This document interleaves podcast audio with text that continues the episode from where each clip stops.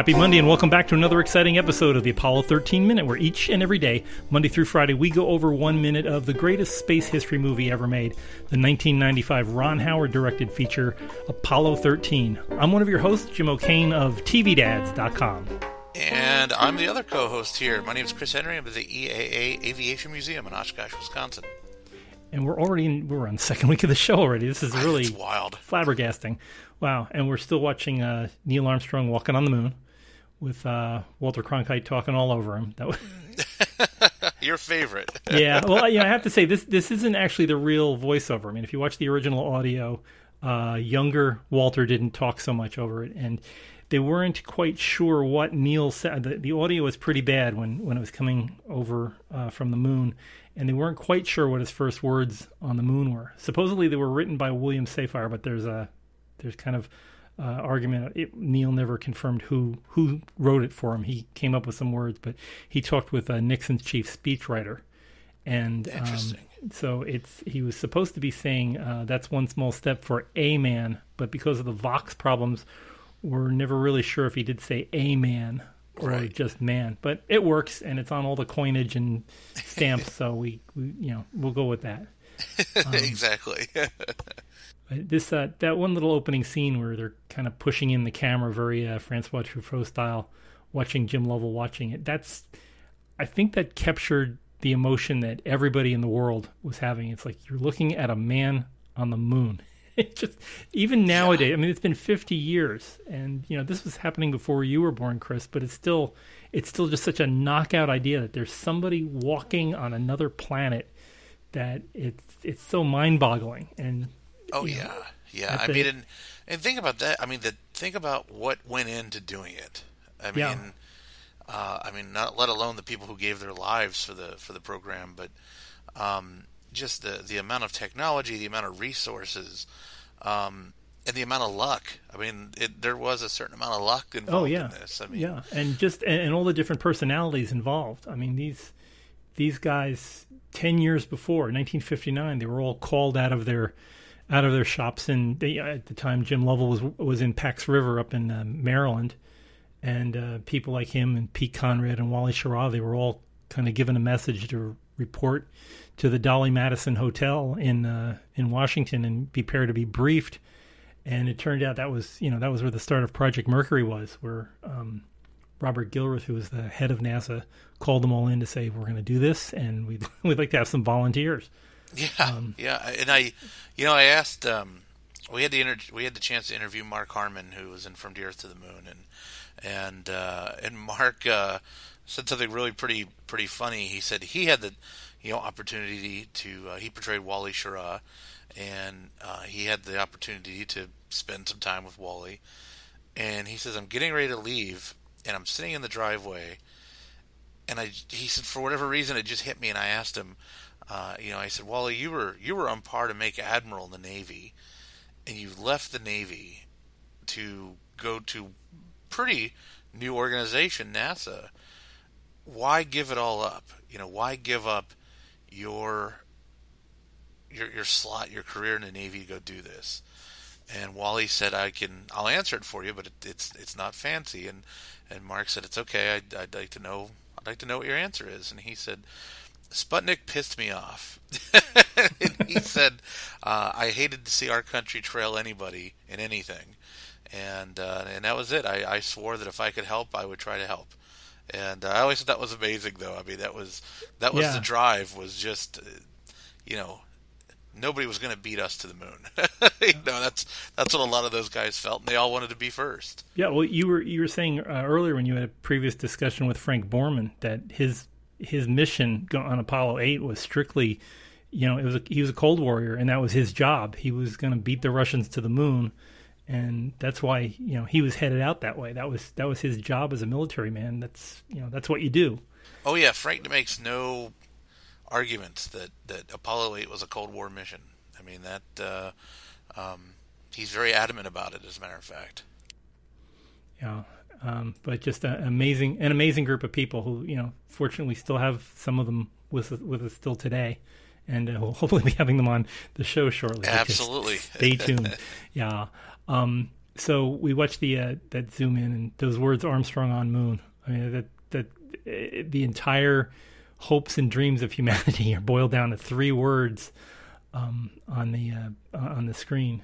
And then we cut to a very famous uh, motion with a thumb, which I, Chris, you you had a story about this thumb, I know.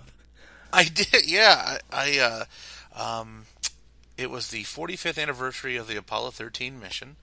Uh, we hosted uh, Jim Lovell, Fred uh, Gene Kranz, uh, Milt Windler, and Bill Reeves uh, here at Oshkosh, and I was driving.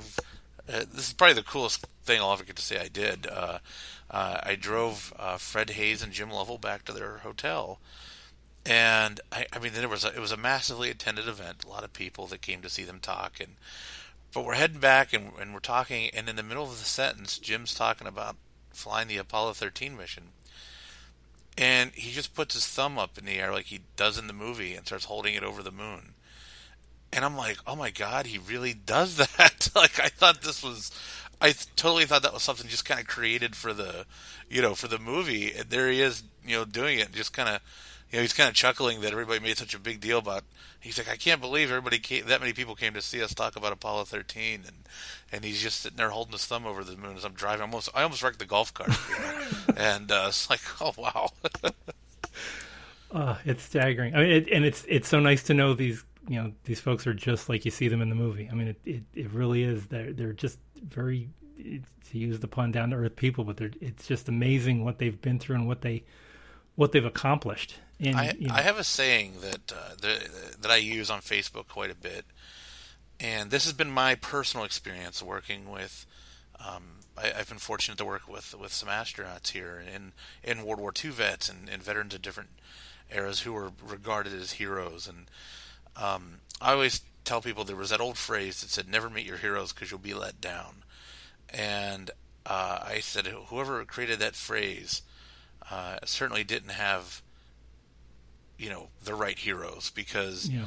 um, I've gotten to meet a lot of the heroes and uh, I, they're even cooler than I thought. Uh, I, I, haven't had a bad experience with any of them, and um, and that's just it. They they just exude cool and they don't even try. Yeah, um, it's this Arthur Fonzarelli. Like I I could I could picture you know Jim Lovell punching a jukebox and it turns on. You know I mean yeah they're just they're just that cool and then they're so nice that it, it you know, it, it, makes them even that much more legendary, in my opinion. Oh, for sure, yeah. Although I'll, I'll tell you, with the this when he moves his thumb away, I get I kind of get let down because uh, the uh, the OCD astronomer in me gets gets annoyed. That's, that's the wrong that's the wrong moon phase. That I, I remember because I saw it. I saw the moon the night that uh, the, the night that people were walking on it, and that was a it was a waxing crescent moon. It was five and a half days old, and that's not that's not a waxing crescent moon. If, so let me you, ask you, Jim. Yeah. You, you know, you touched on something really good there. How did you feel sitting there looking up at the moon and knowing people were walking around on it? I it, it was I, I it, it, words fail. The English language really fails me here, but I, could look at it and I was. You have this thing in your head where you're looking at the moon and you know there's people on the moon, and your eyes. act, I mean, it's silly, but your eyes kind of strain to look at. I mean, I, I can look at this picture of the moon where you know that that comes up here, and I can see the exact bend in uh, the Sea of Tranquility down there at the like the seven o'clock position of um, uh, of the Sea of Tranquility, and it's like they were right there. And at the time when when I was looking at it, I knew where. I mean, I was I was a space freak when I was a kid. I'm nine nine years old. I had my my parents got me a Monolux uh, refractor telescope. I knew every I knew what the face of the moon were every night. This is before the internet. It's like you had the you had the you know the chart on the on the calendars.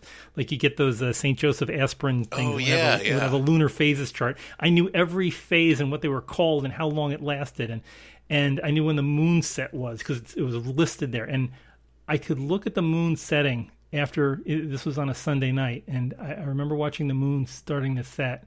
And um, I was thinking they're right there. They're right at the edge of the Sea of Tranquility. And um, your eyes, even though you can't do it, you you kind of strain to see. Am I seeing? You know, do I see a, a glimmer? Do I see any kind of reflection? You know, it's, it's impossible. But that's you know, your little nine year old brain is like, I got to be able to see them. They're right there. It's right on the moon. You know, and and every like every house, if you if you looked up and down your street, every house had a TV in the wind. You know, you could see a light of a TV, the blue flickering light of a TV, because everybody was watching this. The whole world did the same thing that night. They all sat down and they watched whatever channel you were watching. You were watching Armstrong on Moon, and um, and you know, you. Uh, I was a little kid. I, I, fell asleep watching it. I saw them. I saw them erect the flag. I didn't get to. Uh, I didn't get to see. I fell. I fell asleep before they um, uh, they read the uh, the plaque, but I, I, saw you know Nixon's phone call and things like that, and um, you know I thought this is the this is the future. We'd finally arrived at the future. This is the thing that every book that I had in my little bookshelf of space books all talked about um, you know, when we land on the moon someday, this is what it's going to be like, and there'll be three people going to the moon, and all this stuff, and all that was promised in the little, you know, scholastic books that you'd take home from school and stuff. And here it was happening. Here it was right there in the middle of the summer. There were there were guys walking on the moon, and it's still, you know, 50 years later, it's still flabbergasting to think about that that effort and that event, and you know how very far away they were um, and you could still talk to them. You know, you know, they, they were they were expressing what they were feeling when they were looking on the moon, uh, when they were looking at the moon from, you know, from from the other side of their helmets, and um, you know, things like Buzz Aldrin saying that it was a magnificent desolation.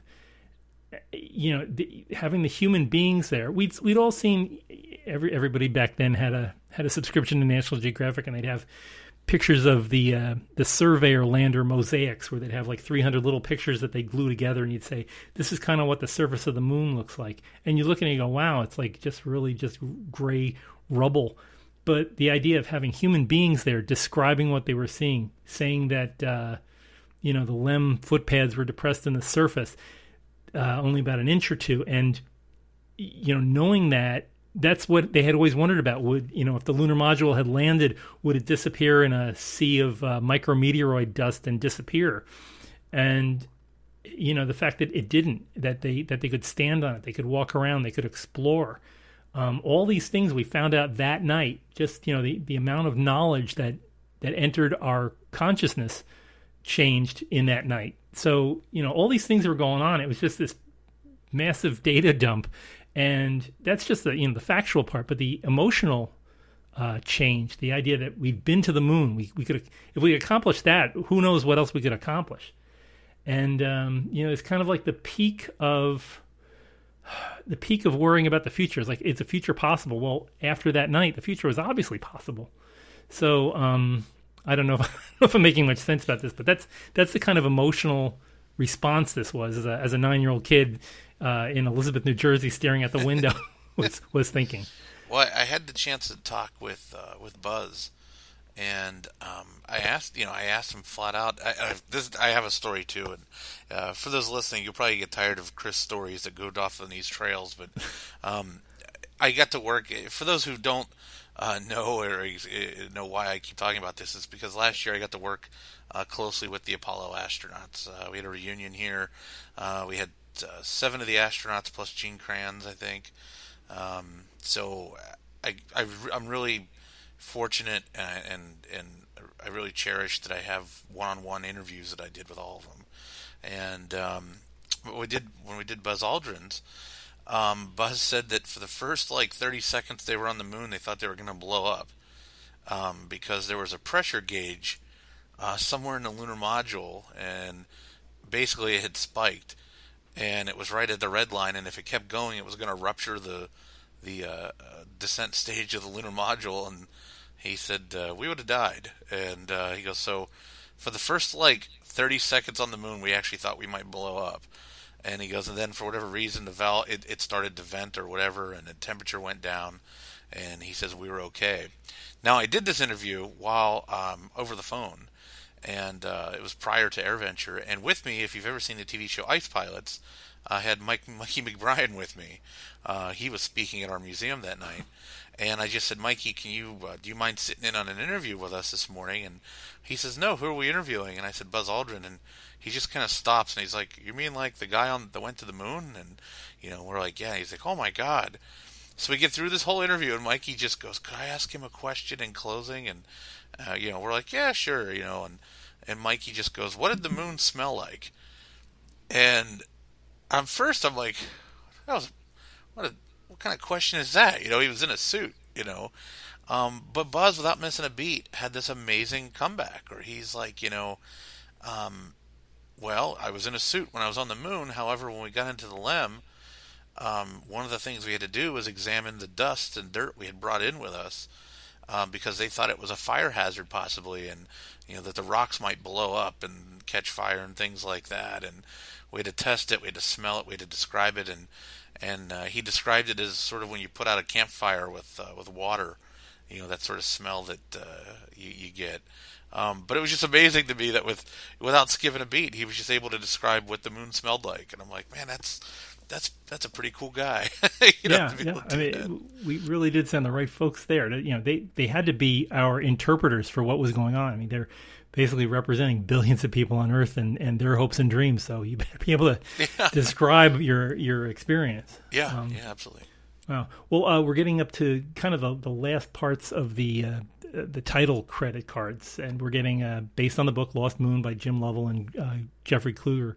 Uh, Jim Lovell, of course, the commander of Apollo 13. Jeffrey Kluger just came out with a book, a uh, great book. If you haven't read it, uh, pick it up. It's called Apollo 8, and he goes over the Apollo 8 mission uh, in great detail. Very, very intriguing, talking about the the C prime nature of of the mission, of how the lunar module wasn't ready to go to the moon, but they they did this kind of a hail mary pass to uh, to get somebody around the moon and hopefully beat the Russians in time. Uh, fascinating story, well told, just like uh, Lost Moon. Uh, ex- exceptionally good book. I'm actually reading it right now, and it's uh, it's really amazing. And uh, we see uh, Marilyn. Marilyn comes out. that that set that they're on is a that's that's actually somebody's house. That's it's not it's not in Houston. It's in Brentwood, Brentwood, California, and it actually had been uh, heavily earthquake damaged, and uh, one of the reasons that they uh, the owners had lent it out to Universal was they, they needed they needed the money to do the renovation because the foundation was cracked and they were going to have to pretty much bulldoze the thing. So uh, this, I'm sure I'm sure they have a copy of. Uh, of Apollo 13 proudly displayed in their uh, front hallway. I'm sure.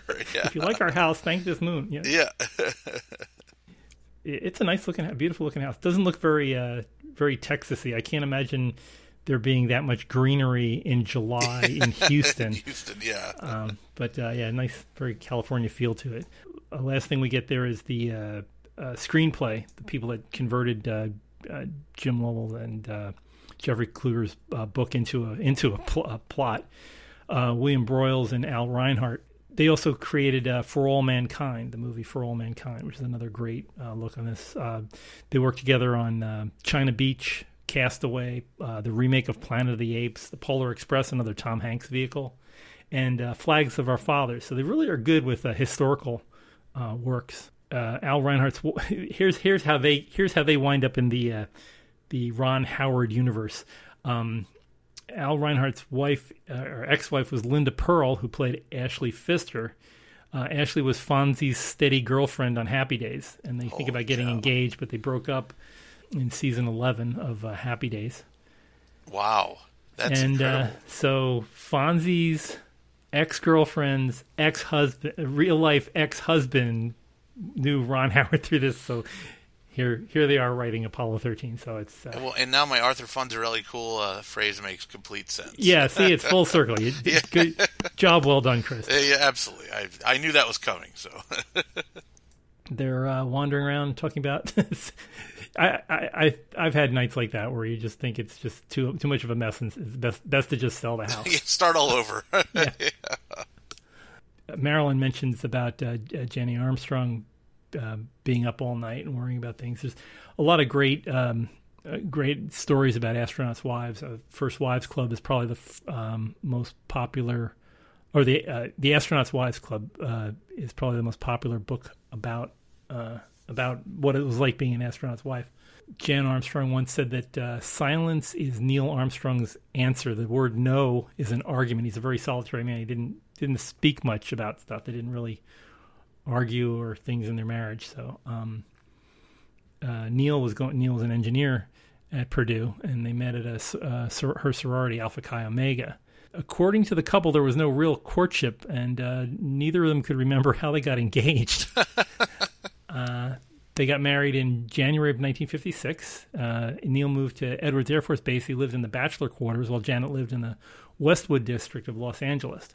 After one semester, she moved into a house in Antelope Valley. Janet didn't finish her degree, uh, which she regretted, la- regretted later in life. But uh, she had, they had three children: Eric, Karen, and Mark.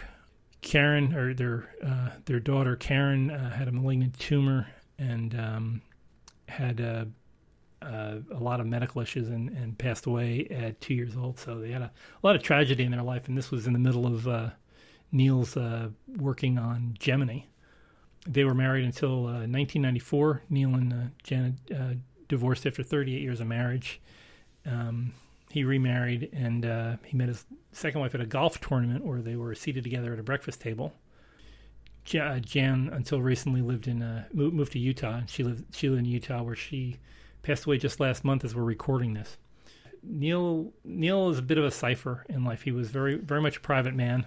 He was the right man for the job. If you've ever read First Man, he really uh, was a very driven person, a very uh, engineering minded person, much interested in aerospace. Not you know not just space flight, but uh, winged aircraft. I mean, he was a he was a pioneer in X X-15s, and uh, you know really pushing the envelope.